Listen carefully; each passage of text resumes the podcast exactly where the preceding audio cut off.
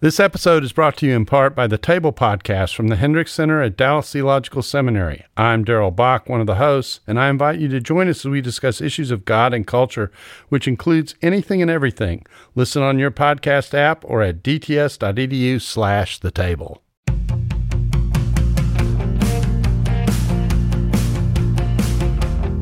Dustin Kensrue is a singer-songwriter. He's the lead singer of the band Thrice, and over the years, he's written worship records and served as a pastor in a local church. Old bearded oak of a man in the street yells, storm is coming soon.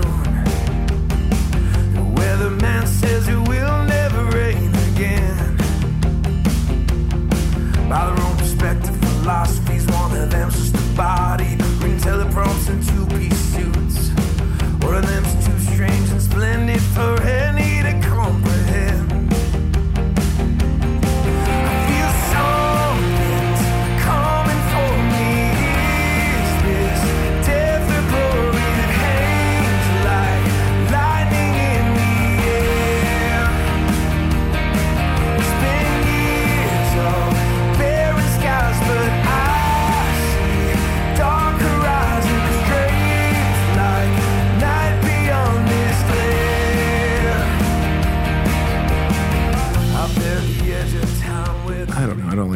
personal stuff quite as much. Okay. At least not like. I don't know. Do you do you know the Enneagram at all? Yeah, I know it well. I'm five, so I'm five. I'm guarded with my I'll be a five information about wing. myself. Um, five with four, yeah. That's, I'm a five with a four. Hmm? I got eight arrows, so you piss me off. I turn into a, a real jerk. Wait, you got what? The eight arrow, you know the arrows? You familiar with that? Yeah, everyone, if you're five, you got the eight arrow. Yeah. No, but that's no, that's your that's your area of integration. That means you're a good leader. It can mean that, but if you, under stressful conditions, you go there, and so you, you use power to. Yeah, that's true, huh? You use power But to. you can also go to disintegration to seven, yeah. and then that's not good either. Then you get compulsive. the first time I took the Enneagram, I was um, I was like a super high eight, super high seven, super high four, or five stuff going on, and then all my they do the resourceful and non-resourceful Yeah. scores. So my non-resourcefuls, every single one of them except for like six was in the 80s or 90s. Like I was so stressed out and fried. Dude, Um, it's do, you, do, hard you to even read it then. do you know Rich and Jim? Do you do they? is Yeah, I that- know Rich. Yeah. yeah, he was kind of like, we really need to talk. Like you're. it's like everybody right now, everybody in this organization is stressed out, but man, you are. We really need to talk. so, anyway. Oh man, when did you when did you start playing music? I always wanted to play guitar, but my mom made me take piano first. So I think I started that in third grade. Did that for a little bit, which was helpful in hindsight. It wasn't what I wanted to do at the time, but uh, it's such a visual instrument. It's like no note shows up in more than one place in the sense of like that specific note in that octave. Whereas guitar, the note can be all over the place. No. I started playing guitar in junior high, just taking like the music class in junior high, and I had a couple guitar lessons too, but I never really practiced much. So I just learned by playing what I wanted to play. I was leading worship in junior high group when I could barely, you know, play three chords because Right. no one else could play any chords. So Right. How was faith part of growing up for you? Were you always a Christian? I grew up in a Christian home. My pops wasn't a Christian until I was maybe 10, I think. The real short version of faith story is Uh, I was a kid who thought I had all the answers, the answers to the questions in Sunday school and hmm. whatever. And then as I got older, really was skeptical, not in a harsh way, but just like I want to know what I believe and why. And so really researched a lot hmm. of that and found what I thought were good answers. And early 20s had kind of just got rocked by realizing I didn't know everything and couldn't know everything. And hmm. that freaked me out, which seems like a dumb thing to freak you out, but it, freaked me out.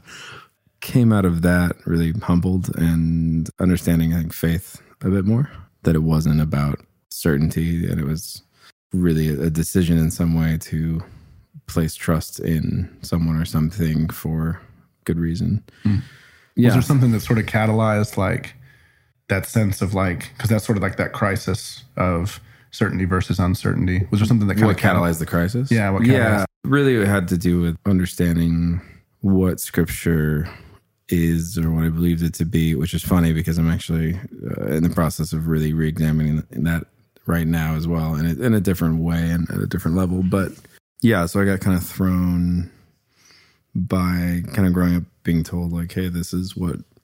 Uh, Specifically, like Genesis would be about, but I was like, this doesn't square with anything else I see in the world, or this shouldn't be at odds with you know if god's created everything uh, this shouldn't be at odds. And and so something's screwy and it just threw me for a loop. So i, I didn't i didn't not believe in god or jesus at that time. I was just kind of hands up in the air on a lot of stuff. So at that point it was really freaked me out. And then kind of the place i'm at now i'm, I'm really thinking through a lot of the same things but it's not freaking me out. I feel kind of a lot of the stuff i've gone through. I, I have a strong belief in God's goodness and grace and in and through the person of Jesus and but as far as a lot of other stuff I'm much less sure of things than I've ever been and I think in a pretty healthy way. There's a pine warbler sitting on a hollow limb. He seems to have the whole morning out right in front of him. And everything he sings from the branch that he's sitting on, it seems to hush the leaves and the colors all around. Now, first he sings and then he goes. And what it means, it's hard to know.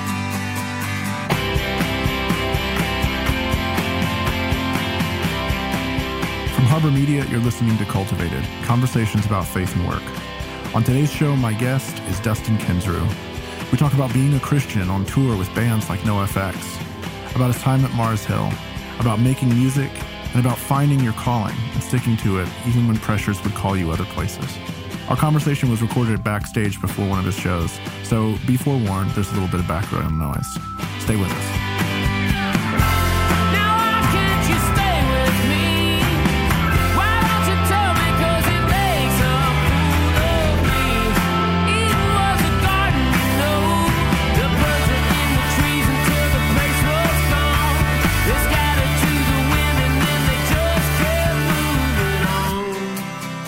When did music go from playing in the youth group to like playing with bands? Was the church first and then playing outside later or Yeah, I mean, I was just kind of playing there, doing whatever. And then I was trying to start a band probably in the beginning of high school, really. Just playing with some friends, screwing around. And at some point, kind of had a band start, and then that fell apart. And then me and Teppei, who's now in Thrice, were like, we're really going to do this. We're going to find like two more people who are like, want to make it happen and like do Yeah. this, you know, whatever that means. And so that was the beginning of Thrice. So I was, Yeah. I was, I was a senior in high school. I guess we were really, we were kind of starting. I remember writing lyrics and stuff that were on the first Thrice stuff when I was 17. wow. Uh, almost 20 years ago, right? How old are you? Yeah, yeah. Thanks, bro. Um, no, uh, yeah, That's a mm, monument, count- man. It like, is. That's crazy. You guys are playing together 20 years. Like, well, yeah. So yeah, it's said. coming up. Next year will be 20 years, and we'll be putting out another album next year. So yeah, so that was uh, a long time ago. Yeah. Talk to me about those early days with Thrice. Maybe not the early, early days, but like when you guys kind of broke through. What were some of those milestones along the way for you guys as a band? I mean, it was pretty gradual. It wasn't super slow, but it wasn't the kind of overnight thing that happens with a lot of uh, bands. And it was really good for us to put in time and work through the different stages. It made us really appreciate wherever we were at. So we would, did the whole trying to tour in your general region. So we'd be going out to Vegas and Arizona and up the coast a bit, San Francisco, San Diego, trying to just get around as much as we could. You know, you're losing money because you're paying for gas and you're, you know, whatever. Just you're trying to do it. And, you know, at that point, there's no sharing of files or anything. So you'd make demo CDs or whatever. I guess pretty early on, we had, we made that first EP pretty early. I think we'd only been playing at all together for three months. We had to write songs because we got a show. We were booked to play, so that was the uh, the driving force there. So, yeah, so we were doing that. Then we made uh, full length with help of some guys at the record store I worked at. Hopeless picked that up, uh, or Sub City, and we got Yeah. more like semi national tours lined up. And finally had to kind of drop out of whatever else we're doing, like full time jobs or school or whatever, and just go for it and tour, Right. tour a bunch. Then we were just touring a ton. How long was it between like we're starting a band to you were able to do it full time or it was necessary to do it full time? I was a year and a half into college, so it was probably two and a half years, I guess. Yeah. And then it was like, okay, if you're gonna try to do this, you gotta go for it. Yeah. And then it just kept slowly building from there. So the record we put out with Hopeless, at that point, it was you know good numbers for an indie label, and it and it got some attention with majors. So we ended up signing with Island. Artist Ambulance was definitely the kind of peak of record sales wise. You know mm-hmm. where we were What year was that? it was 2003 Hmm. though like as far as fan base like i think we're stronger now by far than we were then but that was kind of just Mm-hmm. Streaming the hype of what was happening at that Yeah. time and Because you guys had to ride through like it was like 06, 07 when record sales really tanked for everybody and streaming yeah so took over. it was hard to really judge a lot in those years like i don't know Yeah. is this good or bad like Right. how much is is, is this just reflecting whatever so uh, Yeah. i mean it's still that way to a certain degree but yeah so then we at that point we you know, made a couple records on our own like self-produced kind of stuff and then Hmm. we ended up signing with vagrant later and we've been with them for probably 10 years or something so it kind of had this steady rise and then it's been kind of just hanging out there. We took a break for a couple of years. This new record's done really well and been received really well. We've had a a great blast with it. So It's a great record for sure. Talk to me a little bit about your writing process. With Thrice specifically, or Let's start with Thrice and then you, we can go to solo because I imagine they're there's a lot of similarities. I, I generally start with music. Thrice is almost always starts with music. It's very democratic, so we're all kind of bringing ideas and then kind of grabbing each other's ideas and adding to them and changing them. And really, Thrice is defined by you know whatever comes out of the furnace of four people. You know, trying to to make something. It's four people who really have pretty different styles and like of, of music that they dig and a lot. I mean, there's a lot of mm. overlap, but there's a lot that's like, yeah, that's kind of your thing. This is I, you know. And so that's it's fun and it's challenging, but in a good way. So then I'm writing lyrics afterwards and generally really trying to let them. I mean, this is something that's grown over time. Like early on, not so much in place, but I really try to let the music inform how I write lyrics. it's not like you come to the song and go, I have an idea. I want to say this. Yeah, because. I, I feel like the music itself is kind of already telling a, a proto story. It has a movement, it has uh, a mood, uh, has its own dynamics, and to work within those, like to try to complement those, I think can be a lot more powerful. So you know, it's something outside yourself to to be bouncing off of, and to me, that really helps for inspiration. Um, Rather, I, I don't work well in a vacuum.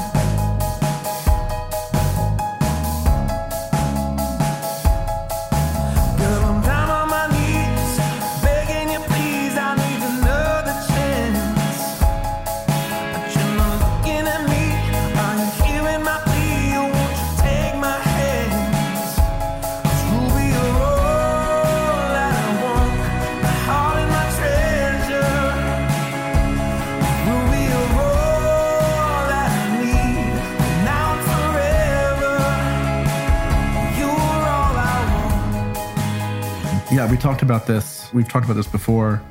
You're fairly, I mean, I remember asking you about one of your songs, and I was like, Are you writing about this? And you were kind of like, I don't know. Well, the older the song, the less Right. the less I'll be like immediately connected with whatever I was meaning at the time, I'm sure. I definitely have very specific things that I'm saying mm-hmm. and meaning generally, but I try to say them in a way that there's levels of kind of depth that you can enter in with it. Or I think a lot of what you get out of a song is what you bring into it uh, or any piece of art. And so you have to leave room for that in some sense. Uh, I think to really have a, a powerful interaction with you know whoever is listening to or looking at or experiencing that art. But yeah, I, I'm for me, I'm I'm very careful in particular in how I write lyrics. So if I look back at older ones, I, it's definitely fuzzier. Of like you know, I can pick up what I was getting at, but I don't connect with it as much now. And um, it's been a weird thing to think about lately. Like I didn't, I took a song off the set list the other day because while I, I think the thrust of the song is something that I believe in. It, in the current kind of climate of things, I felt like it could be taken too far in a way that I, I don't think is helpful. So it's a song called In Exile. There's this idea of it's kind of inspired by uh, C.S. Lewis has a quote saying, you know, talking about that there's a satisfaction for any desire. And if I, he says something, if I find in myself a desire which has no satisfaction in this world, then the conclusion would be that I'm made for another world. Um, just this idea that he, he was constantly getting at that there was something behind everything. He would have these glimpses, uh, what he called joy, but it was a very specific kind of longing feeling for him that something, it was a pointer to something beyond what he was actually able to, to see or experience in, uh, in this life. Um, so the song is, is playing with that a bit and, and, kind of using some biblical imagery of you know a, a city that endures and um, and I think that's helpful um, but it can be very much overly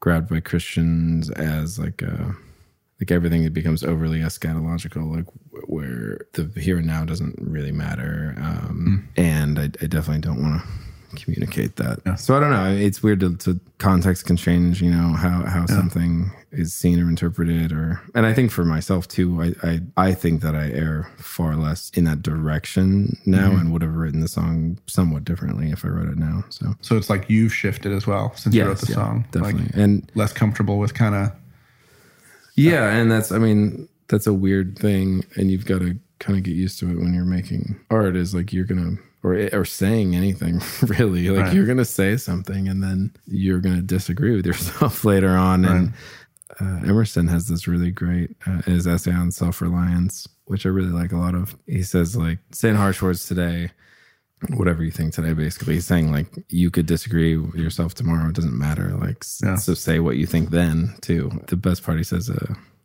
a foolish consistency is the hobgoblin of small minds. And i think that's something that people are really afraid of is inconsistency. Like well i, I thought this yesterday. I don't i don't want to change my mind. Then i'll look foolish. Right. and without change though you, there's no growth i mean that's you literally cannot grow without changing so Sure. uh, a lot of that has to do with being learning to be humble enough to be like yeah that was dumb what, what i said last year or Yeah. Naive. Springsteen, when he was on the River tour, he was playing he's playing all the songs off that record, and there's several of them that kind of have this theme of like telling off your dad. You know, when Yeah. you go out. I saw him on the tour, and I can't remember which song it was, but it was one of those, and he was kind of talking at it beforehand and talking about this, like you know, being older, looking back. He's like, I look at back at it now, and I, I probably should have been a little easier on the old man, you know, just because you see it, you see it so differently from from the different spot.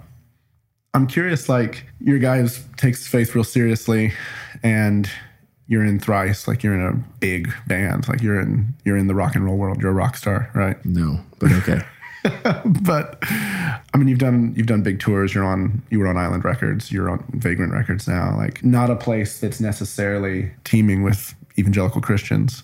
Um, what's that been like? It's been good. It's much better than you know when I started the band. it was young and dumb. I wanted to have Christian band, and uh, it was you know good intentions, but there's a whole. So Thrice, you wanted it to be a Christian band. yeah, initially, and, and got a different plans for it. So, I, I mean, a few years later, I would have looked back at that and still look back at it, and I, I think that was a very misguided notion for me to have uh, for a variety of reasons, but in the larger sense that I think Christian subcultures uh, are very unhelpful in general. And it comes from a, I guess, a way of understanding the world and the church's place in the world in a very different way than I would see now. But the interesting thing has been just trying to be honest about where I'm at at any given time and write music that would hopefully be pretty universal, where I'm writing about things that I care about and hopefully in a way that's human. Uh, you know, like it's not just. Uh, I mean, if your beliefs can't resonate with with like humanity, like, and that doesn't mean everyone agrees on everything all the time, but there has to be ways that it ties deeply into the way all people experience life. So those are the the things that I'm trying to get at when I'm writing and. So I'm coming from it at times with a pretty high level of specificity on one hand, but also, you know, trying to really make it accessible for someone who does not share that specificity at all. More on sort of like a personal level, like have there been like awkward moments? I mean, because in, in a lot of contexts today, Uh, even- like- evangelical Christians are we're bigots, we're living in fantasy, so all that kind of cultural pressure. Like, have you experienced that at all?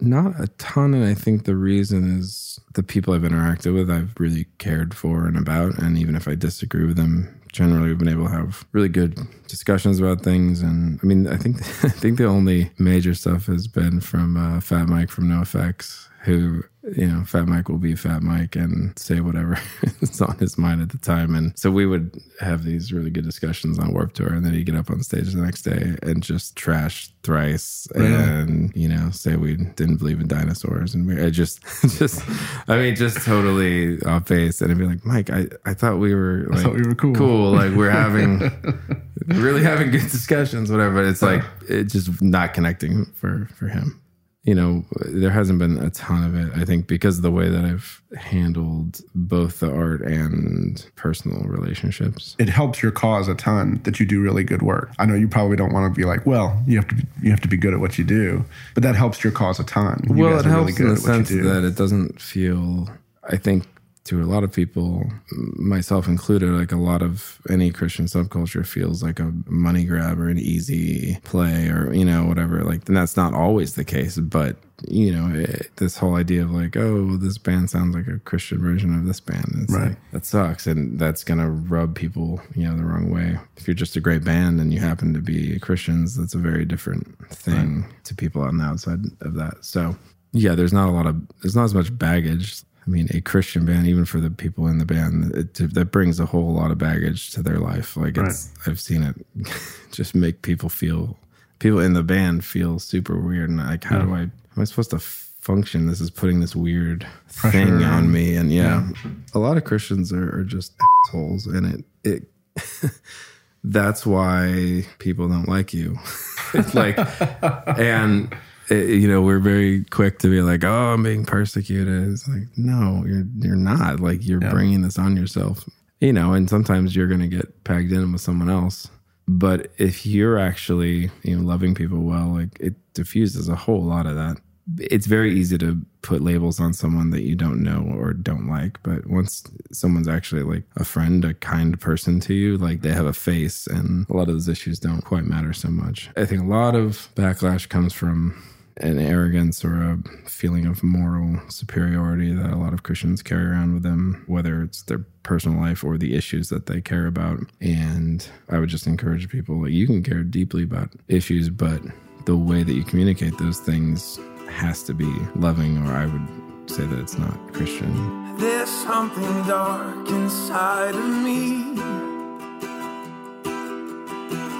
There is a ghost in this machine. And there's a jet, jagged hole that twists and rips through my soul. Like the roots of some old wretched tree. There's something dark inside of me.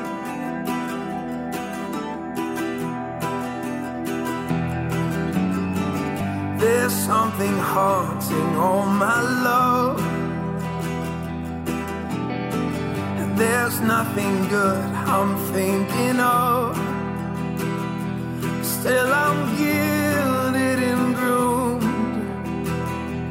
gliding into the room, saying such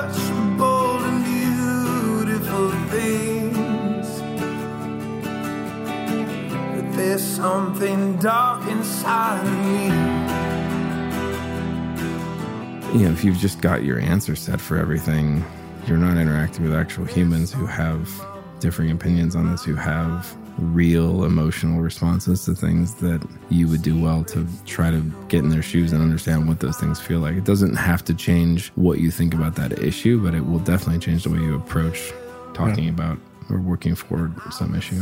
When it comes back to some of that, that certainty stuff too, like if you lighten up on the certainty piece, mm-hmm. not necessarily even about your own beliefs, but there's a kind of convictional certainty that keeps you from being willing to even listen to anything that differs from your yeah the way you well especially because that kind of certainty i think is brittle mm-hmm. and so it's scary because it feels brittle it feels like if i listen to this it could right. crack my thing or you know right. break my thing shatter this thing i don't know i mean there's yeah there's some truth to not holding certain things quite so tightly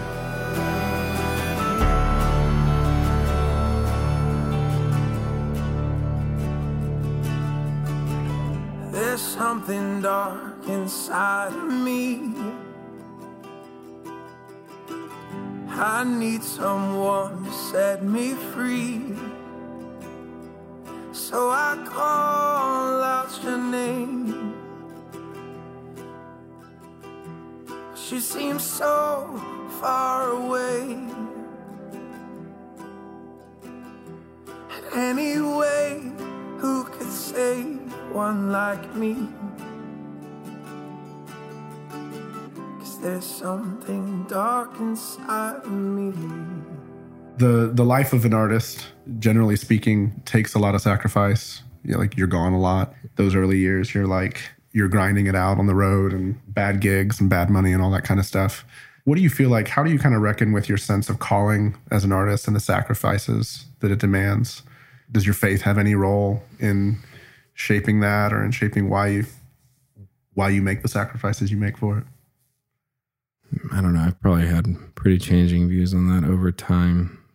At this point, I'd say it's really clear to me that this is something that I'm just supposed to be doing and something I'm gifted to do, something I love doing. And I'm trying to really prioritize being able to do it in a healthy way that makes sense for my family. And, you know, so we're trying to do shorter tours. We're trying to space those out better. It's easy to, to not, you know, to be, oh, well, there's this opportunity, there's this opportunity. And I, I definitely, I think, been guilty of in the past, over prioritizing those opportunities or, or whatever. And, you know, it's, it's hard because you're balancing, you know, it's oppor- opportunity also you know generally equals like financial support to sure. to take care of my family and so that that becomes a really weird thing because you're like, do I take care of my family or do I take care of my family? right.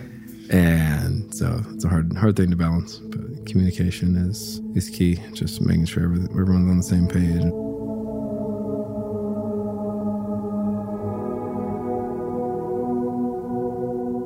Dustin left the road in 2012 to take a position as a pastor at Mars Hill Church. He was first at a campus in Orange County, California, but eventually moved to Seattle, Washington to serve at the same campus as the church's lead pastor, Mark Driscoll. I won't rehearse all that happened here, except to say that the church imploded when concerns were raised about Driscoll concerns about abuse of authority, financial impropriety, plagiarism, and an expensive scandal that involved manipulating book sales numbers in order to get his book on the New York Times bestseller list, all of which was funded by the church. Dustin left in 2014, announcing his resignation in a public statement that called out the lack of accountability and the abusive behavior of the church's executive elders. He wrote, Our pastors, who are on the ground with you, who know you, who care for you, who pray for you, and in whom you trust, these men have essentially no voice and no vote in what happens with your church as a whole, and the leadership is actively trying to limit the voice that they do have. If your pastors had a voice and a vote, do you not think that the last year would have looked different? Do you not think that they would have done something? While the problem with lack of transparency is huge, the problems with our broken view of eldership and our broken bylaws are more foundational problems.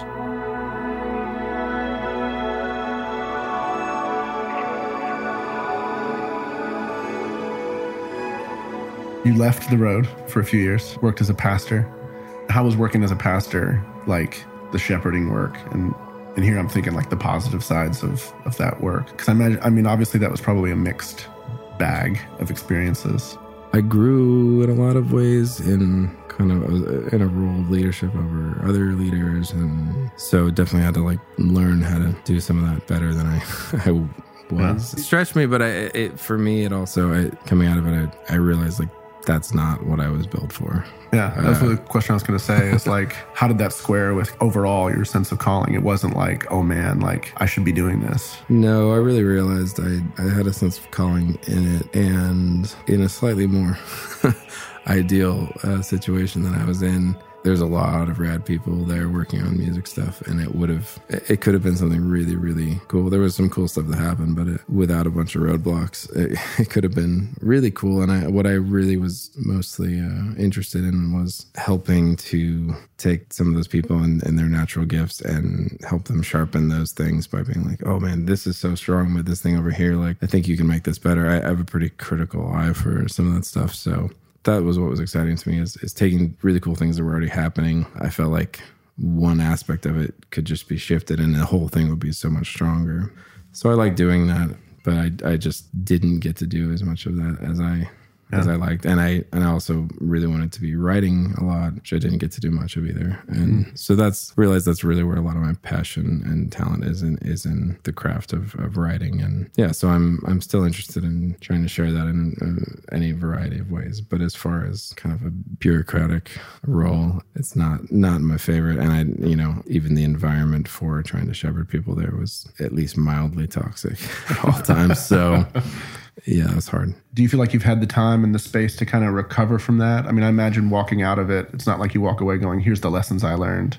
I mean, there's a lot of good in my soul that came from it in the hmm. sense that definitely has humbled me and been kind of a lot of a background impetus to kind of a winnowing of my faith in the sense that there was a bunch of other stuff that had to fall away and a couple things that remained that became stronger. And I, I've really come to see kind of the, the heavy certainty that a lot of people have about all sorts of things that they believe uh, is really unhealthy for themselves, for people around them. You know, we, we get really stuck on these secondary or even tertiary things that just bring a lot of division and condemnation and all sorts of stuff. So I feel kind of lighter coming out of all of it and freer in a lot of ways. But it was it was rough. It was Yeah. good. Yeah, so it's been I don't know two and a half years or something. But Yeah. that first year back was real real bad. It was Yeah.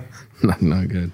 Well, I think when you're so close, I mean, I had a lot of friends there. I've had a lot of friends. I mean, there's this there's this spate of pastors roughly that age, big churches, celebrity culture attached to it, where these guys are these guys are out, or the church implodes or whatever. You see this cultural phenomenon that's happening over and over again, and people walk away from it in many ways really damaged. What did you do? How did you crawl out? I just kind of was was there for a bit. I don't know if you've listened to Mike Erre's podcast at all. It's called Vox. He he has a church in uh, California. I've known him for I don't know, probably 15 years now. We've been in contact and stuff. But he's a great dude and doing some kind of really interesting stuff. And he has this podcast that he's just kind of pissing everyone off all the time, just just pushing people's buttons in, in a really good way. He did a episode a little while ago. I think it was something called on spiritual development, which sounded really boring to me, but I uh, listened to it. And it was actually fantastic. And he's, he's talking about there was a psychologist in the 70s or something talking about levels of development of spirituality, not Christian, just Right. human. And it's fascinating putting kind of some framework to some stuff I'd gone through. But level two and this is kind of you're attached to the system in a sense like you're like i need help and you so you find oh, i found this this system this belief this whatever that Yeah. and that's really good for you and you're and then but you you end up what brought this up in my head is each of the levels you can't try to progress past you progress past basically through catastrophes and stuff. So and you can apply it to different ways to different parts of your life and you know you're kind of in different levels on different things but mars hill was really in certain ways i would have been past this level two but mars hill was a very level two place as far as like its systems were the best its whatever was the best and so it's just constantly trying to get you to buy in on this like this is the real real way to do this. So coming out of that was just like blah, like I, I have and so level three is this space of being really skeptical of everything. And each of the levels, I guess, is, is scary to the levels below it. So, like, if you're in level three, Right. people are like, oh my gosh, you're just in trouble. You're you're not doing good. Whatever. In reality, you're you're kind of just in this next phase of this, and eventually moving to level four is you realize that there was something true and good behind all the level two stuff, but the but the the systems, the structures of it are meaningless almost. Like, but you're willing to engage with them, seeing like there's there's something in it there. So like, those are people who in, in a Christian context would, you know, engage in the, the life of the church. But put almost zero value on the things that a lot of people are really hung up on. They're Right. Like, I love Jesus. I love these people, even though they're a total mess. And Right. I'm here, I'm serving, loving. Like, I'm not surprised that Yeah. all of these problems that are going Right. on or whatever.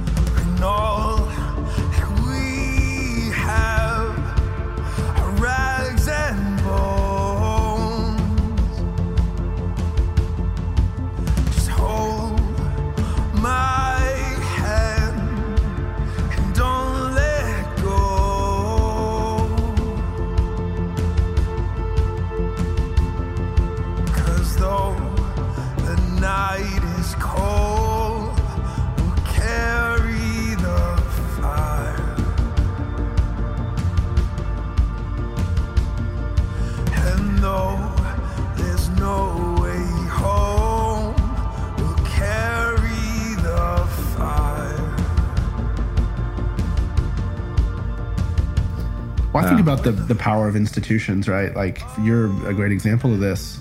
Here, you're a guy who you have this music career. It's by all measures, as far as I could see from the outside, like you've got this kind of thriving music career. You're kind of the, a great example of the kinds of things you'd want to point to the church to and go, hey, here's somebody who's doing good cultural influencing work and all of this and somehow you get involved in the world of, of Mars Hill, and I've seen this in other churches with other people. You get involved in the life of like these megachurch organizations, and it's like, no, the real work is mm-hmm. here. The real job, you know, what you really want to be is be a pastor because that's that's what actually matters. And it, it didn't ha- doesn't happen just to you. It happens to almost anybody who comes in the doors of the church. Like you'd be better off if you were one of us, right? Like, mm. did you? I mean, maybe I, maybe that's not accurate to your experience. No, I, but- I, I think that's. I mean, even at the the church I'm at right now, which is a great place, and it's been super, you know, patient with us, kind of recovering from a lot of stuff. And but the pastor there was wanting me to kind of step into a little more stuff. And I mean, after a lot of letting me just be and like re- very innocently was saying like you know I, I feel like don't you think this is kind of like what you want like your legacy to be more and I, I had to be like you know i get what you're saying but i totally disagree in the sense that like i think what i'm doing is really important i think what i'm doing is is something that i'm really supposed to be doing and it's no less valuable than doing something explicitly in the church in whatever way you know, and he totally got it and, and nuanced what he was trying to get at. But like, I think even in a really healthy place, like that thought exists. Uh, and I think it's dangerous in, in the sense that it, it separates the, the life of the church from the life of the world in a, Yeah. a, a false way. Yeah, I mean that that brings me to one of the questions I always like to ask, which is like, what do you hope if you were to have a legacy? If somebody were to look back and go, well, here's what Dustin Kensrue's life was and what it meant, particularly through your work. What do you hope that is? Like, do you hope to move the cultural needle? I, what's interesting is I also probably could have gave you some really great answer for that at some point in the past. I think less and less about that now. Not in a, a flippant way, but I, I think having an overly inflated view of like what you're trying to or supposed to be doing can make you a head case and actually detract from like what you just would be doing if you were doing what you were gifted at, what you love doing. And so I really think that what's naturally flowing from a healthy person pursuing their their art or their love, whatever. I mean, it doesn't have to be art, you know.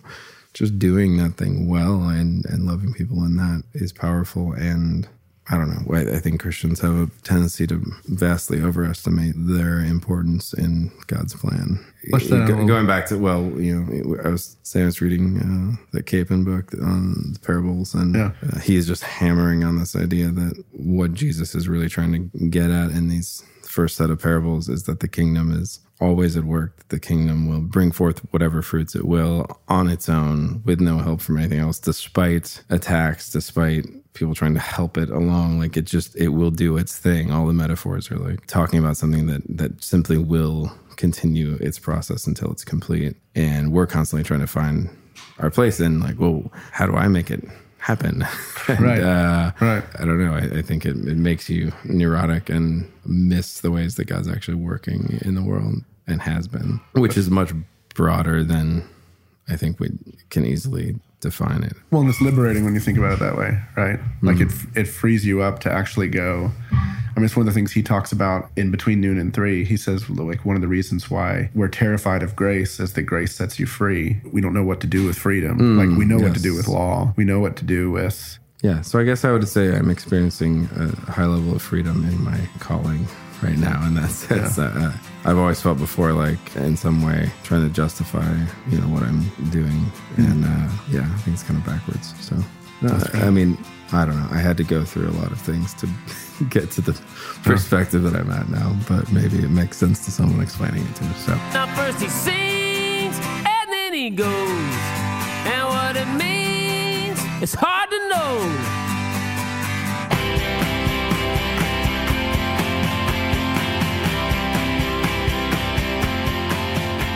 Our show is a production of Harbor Media and the Narrativo Group.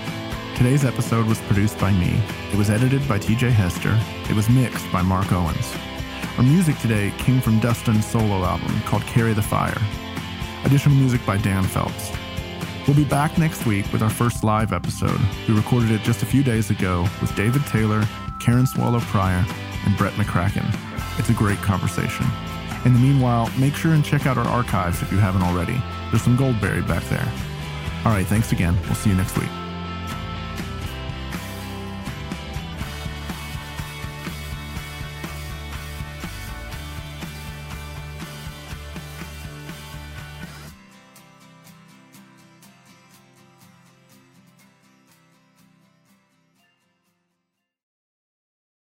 Every day, CT testifies to the reality that Jesus is alive, transforming his world and bringing his kingdom to bear.